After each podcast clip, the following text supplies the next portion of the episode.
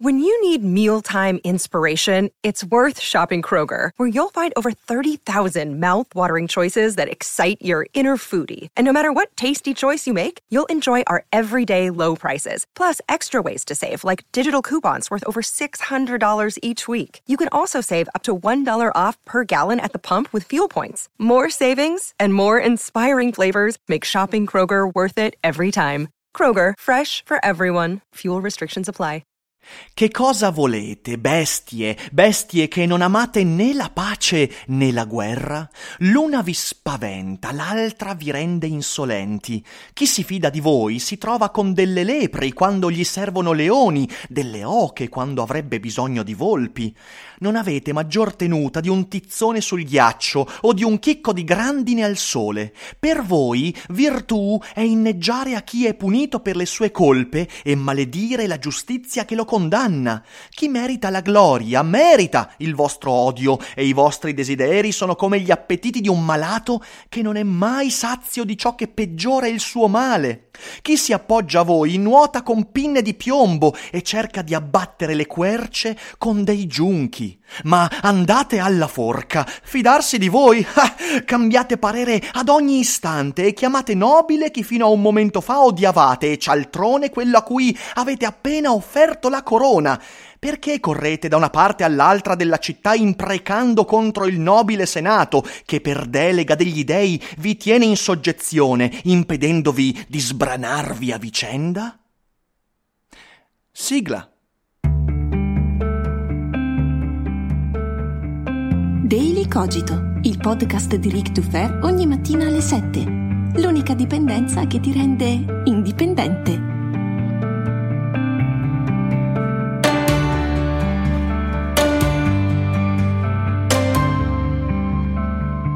Ciao a tutti, ciao e bentornati qui su Daily Cogito, io sono sempre Eric Dufer e benvenuti alla seconda puntata di questa settimana tematica dedicata a Shakespeare.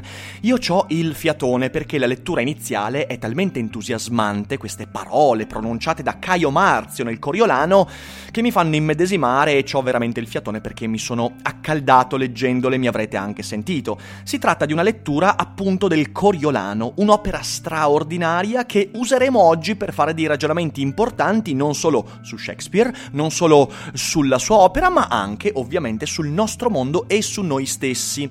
Peraltro il Coriolano è un'opera che io non avevo mai letto fino a qualche mese fa, dopodiché ho visto il film su Amazon Prime, Coriolanus, che vi ho consigliato qualche settimana fa, così mi sono andato a leggere il Coriolano ed è un'opera fenomenale, diventata eh, parte della mia top 3 eh, delle opere shakespeariane, quindi vi consiglio di leggerla, ovviamente in ogni puntata del Daily Cogito dedicato a Shakespeare trovate in descrizione i link per le opere di cui parlo di volta in volta. Ho visto che su Amazon non si trovano più le, mm, le opere complete, edizione Bompiani, se le trovate da qualche parte sono eh, un investimento straordinario, ve lo consiglio, contesto eh, inglese originale a fronte, insomma. Però però non perdiamo ulteriore tempo tempo? Beh, prima, prima di addentrarci vorrei ringraziarvi per l'entusiasmo con cui avete accolto la prima puntata di questa settimana shakespeariana, che non so neanche come come leggere il titolo perché sapete è hashtag 7 Hexpear, non so, mi avete consigliato 7 Hexpear che fa veramente schifo, non lo so, io sono un genio nel dare titoli impronunciabili alle rubriche, quindi ce la teniamo così, settimana su Shakespeare. Ora, Coriolano, di cosa parla? Beh, è una, una tragedia ambientata eh, nell'antica Roma. Eh, si tratta della storia di Caio Marzio, generale acclamato dalla folla, da, dai senatori, dal popolo romano, che nel momento in cui eh, si propone o viene proposto come console, come diciamo mm, così sovrano di Roma, beh, passa dalle stelle alle stalle, eh, soprattutto a causa della manipolazione dell'opinione pubblica che inizialmente inizialmente vede eh, Caio Marzio come un eroe, appena, è stato appena eh, insignito del nome di Coriolano perché ha conquistato la città di Corioli contro i Volsci, eh, contro il suo nemico acerrimo Tullio eh, Aufidio, eh, però quando torna entra in politica e da quel momento viene distrutto al punto che, non voglio fare spoiler, ma verrà mm, bandito dalla città e poi ci saranno delle vicissitudini molto molto drammatiche alla fine di questa vicenda. È veramente un'opera straordinaria, quindi vi consiglio di leggerla. Per molti il Coriolano è un'opera un'opera che parla della rivalità di guerra, per altri è eh, un'opera che parla della forza della maternità, perché come vedremo, insomma, alla fine dei conti Coriolano, eh, nella sua forza, nella sua vendetta, verrà mosso a pietà dalla madre. Eh, però in realtà questi sono ovviamente temi del Coriolano, ma noi non vogliamo mai fermarci alla superficie perché questa settimana tematica, un po' come tutti i Daily Cogito in cui parlo di queste opere, eh, beh, mm, sono basate sul fatto di andare un po' oltre quello che tutti dicono. Perciò, a mio parere, il Coriolano è un'opera che eh, parla della natura dell'opinione pubblica. E perché no, ci dà anche eh, degli interessanti indizi su quella che potremmo definire la natura del populismo, ma ci arriviamo alla fine c'è un tema ricorrente, un tema ricorrente eh, in tutte le opere di eh, Guglielmo Scrolla la lanza, Shakespeare, e il tema è la sfiducia nella massa. Ora, la lettura con cui ho aperto questo Daily Cogito, beh, avete sentito, è ovviamente Marzio che si rivolge al popolo, alla folla di Roma, eh, che sta chiedendo ehm, pane, sta chiedendo maggiore attenzione, sta chiedendo che la politica si accorga, e quelle parole così benevole Marzio le lancia contro la massa persone che si accalcano per uh, assaltare il Senato. Delle parole che non direi possiamo definire benevole, anzi no, c'è un'opinione veramente bassa dell'opinione pubblica. E in effetti, come vedremo varie volte durante questa settimana, Shakespeare, eh, a Shakespeare non piace tanto la democrazia, non gli piace perché lui è estremamente diffidente nei confronti dell'opinione pubblica.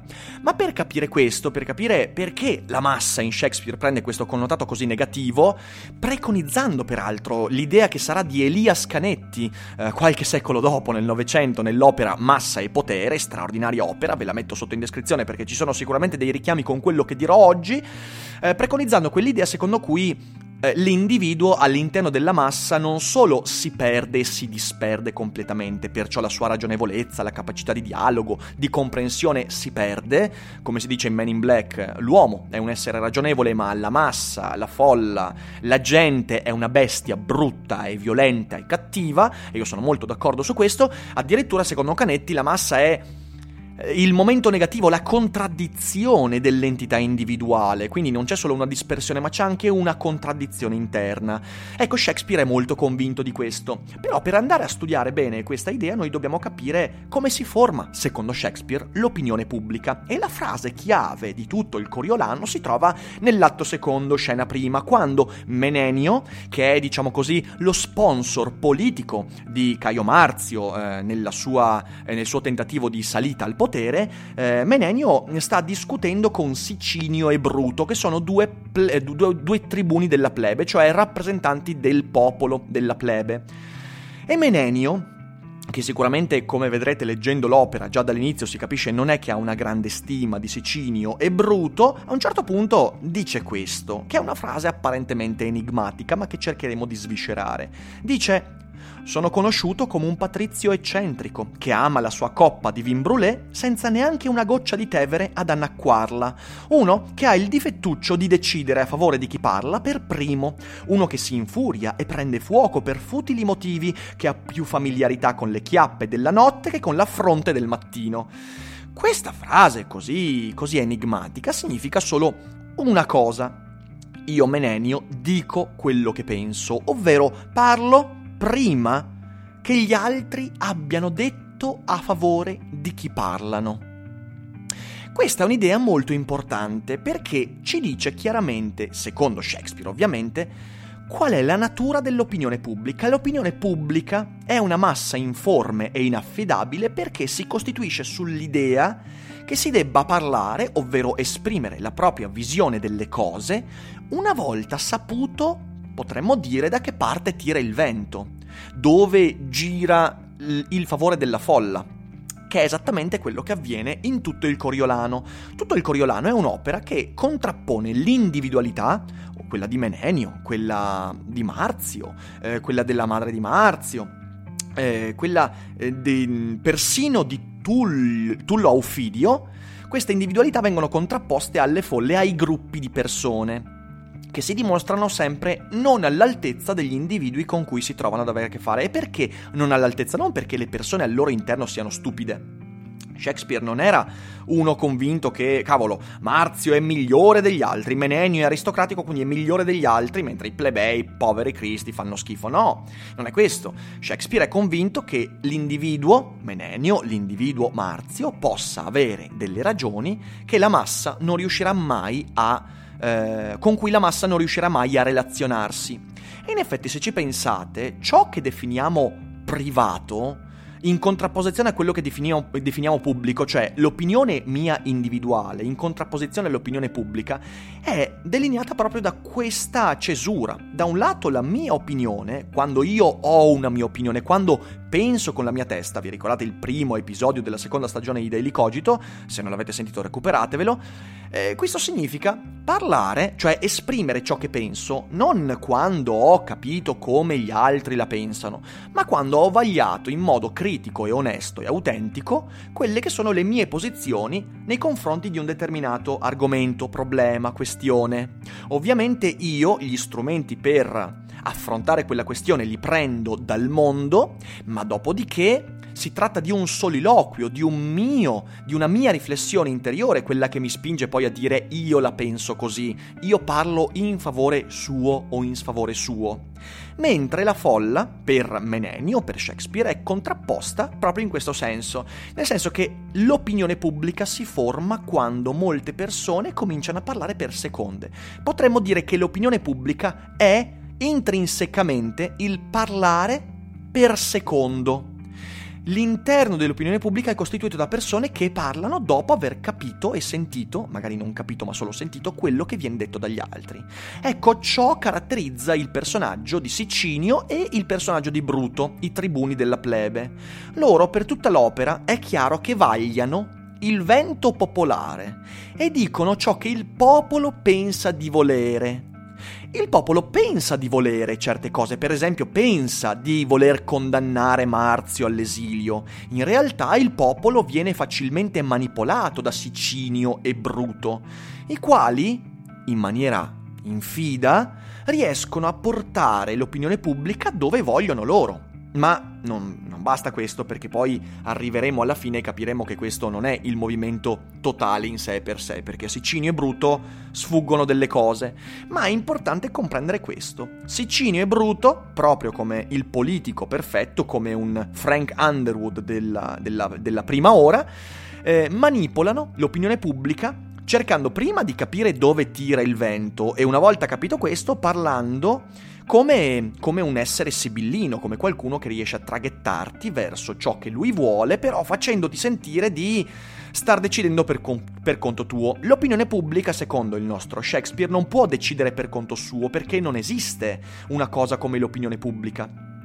L'opinione pubblica in realtà funziona attraverso il meccanismo perverso del consenso, cioè tutti quanti parlano una volta che capiscono che quello che diranno incontrerà il favore di molti. È il dominio della maggioranza. È proprio quella cosa che Shakespeare nel Giulio Cesare, ma anche nel Macbeth, in tantissime opere, dirà essere fondamentalmente eh, un demonio, un demonio che noi non riusciamo mai a. con cui non riusciamo mai davvero a rapportarci.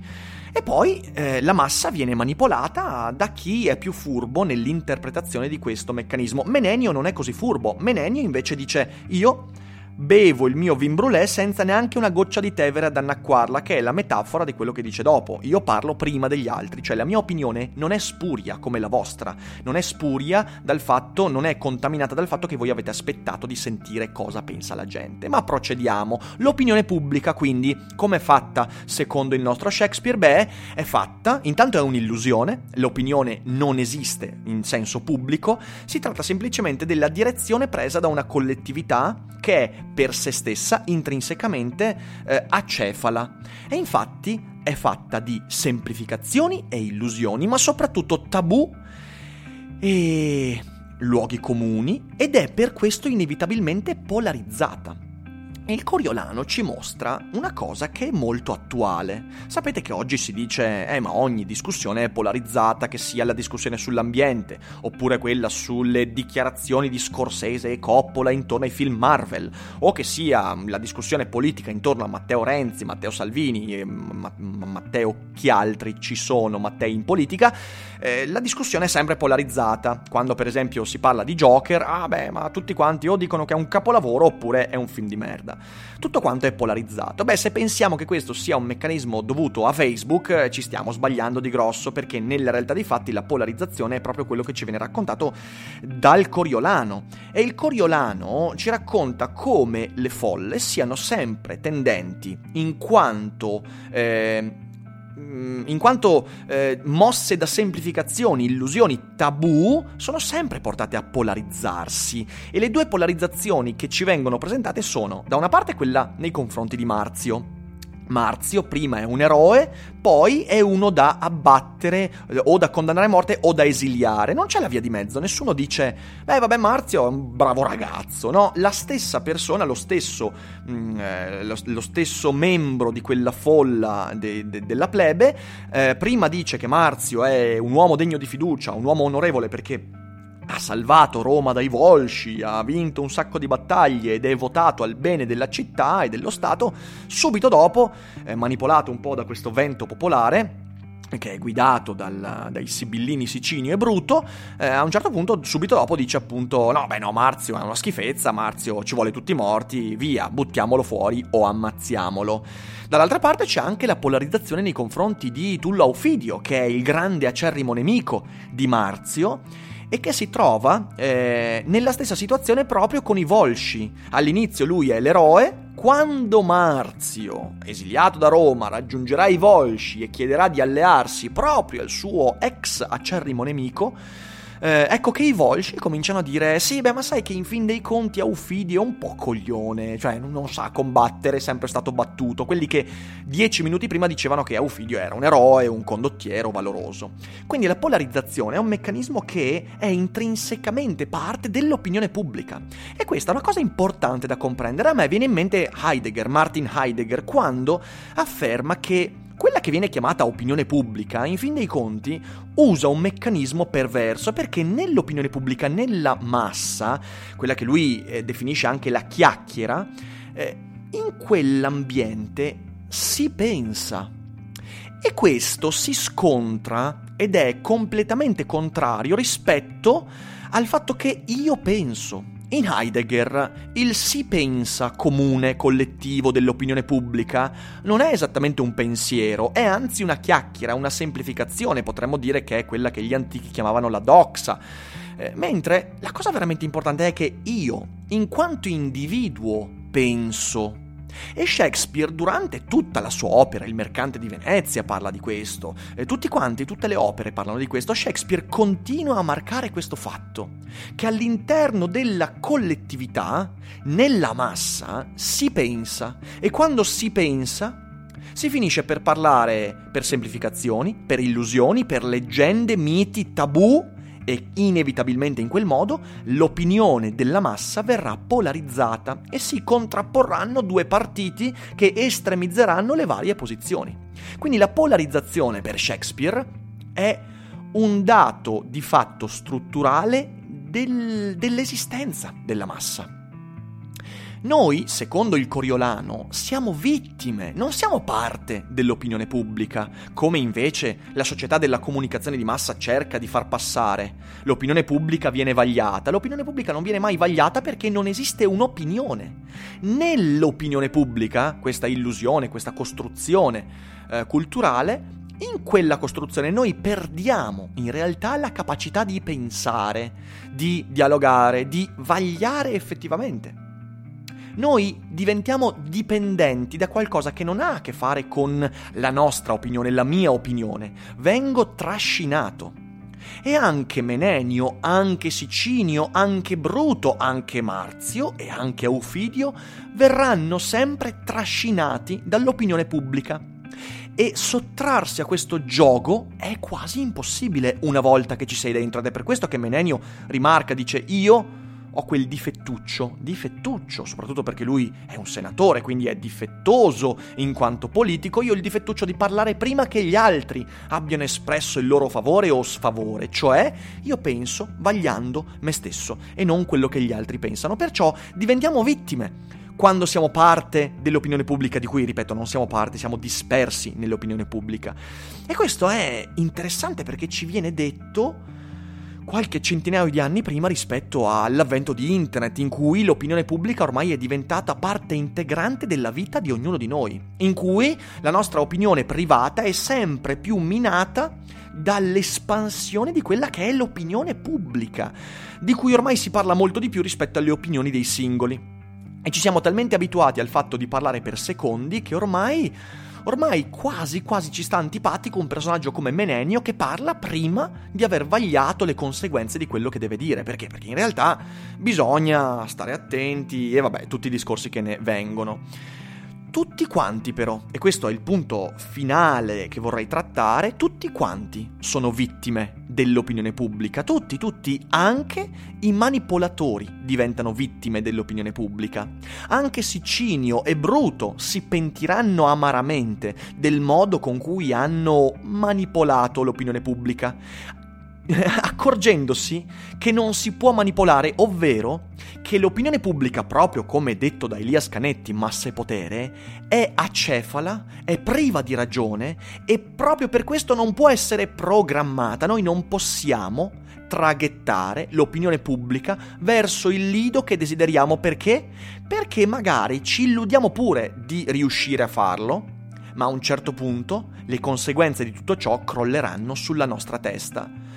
Bruto e Sicinio sono vittime dell'opinione pubblica, sono vittime dei, degli eventi scatenati da questa opinione manipolata da loro stessi, un po' come Mussolini, un po' come i grandi dittatori che alla fine diventano vittime di quella stessa massa che per un periodo di tempo hanno cercato di guidare, di, con, di condurre che non sono riusciti a condurre e che poi, appunto, come una bestia feroce e irrazionale, si rivolta contro il proprio domatore e anche i populisti di oggi, che sono esattamente come Bruto e Sicinio, cioè parlano soltanto in un secondo momento perché il populismo cos'è? L'abbiamo già detto, il populismo è vagliare prima il vento verso cui tira l'opinione del popolo e considerare il popolo come l'unico soggetto degno di, eh, di, di, di attenzioni, eh, anche questi saranno vittime delle masse di cui oggi forse si illudono di essere condottieri. La massa non si domina, nella massa siamo tutti dispersi, siamo vittime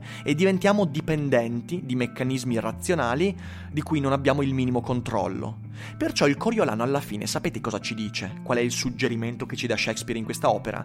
Beh, il suggerimento è prova ad accorgerti quando tu hai pensato per secondo, cioè quando non hai avuto il coraggio di Menenio, che pur essendo un personaggio antipatico è un personaggio onesto perché rimane delle sue posizioni fino alla fine dell'opera. E pur standoci antica- antipatico noi dobbiamo sempre stare attenti a comportarci come Menenio per quanto possibile, cioè dire sempre quello che pensiamo sulla base di come abbiamo vagliato il nostro animo e non parlare dopo aver sentito come gli altri la pensano, perché quello è il meccanismo che forma quell'essere informe, anzi quel non essere informe che è l'opinione pubblica, che fa di semplificazioni, illusioni e tabù il proprio carburante e che cade inevitabilmente nella polarizzazione, perciò nell'incomprensione, perciò nella decadenza della rivolta violenta che poi caratterizza inevitabilmente il Coriolano. Io credo che questa sia sia ciò che ci dice il Coriolano fra le altre cose. Se avete letto quest'opera ditemi voi cosa ne pensate, se siete d'accordo con la mia analisi, ovviamente, ovviamente poi è un'opera vasta che parla di tante altre cose, ma secondo me questo è un punto importante eh, su cui peraltro, ripeto, Shakespeare continuerà a tornare per tutte quante le sue opere, perciò non possiamo non accorgerci che questo è perlomeno un punto di discussione fondamentale. Grazie per avermi ascoltato, spero che anche oggi Shakespeare ci abbia dato di che eh, rimuginare, pensare e migliorare le nostre opinioni individuali, mi raccomando. Aspetto i vostri commenti, voi condividete l'episodio, fate conoscere questa settimana tematica ai vostri amici, professori di letteratura, perché no? E ovviamente diffondete Daily Cogito. Grazie di nuovo per l'ascolto, noi ci risentiamo domani e non dimenticate che non è tutto noia ciò che pensa.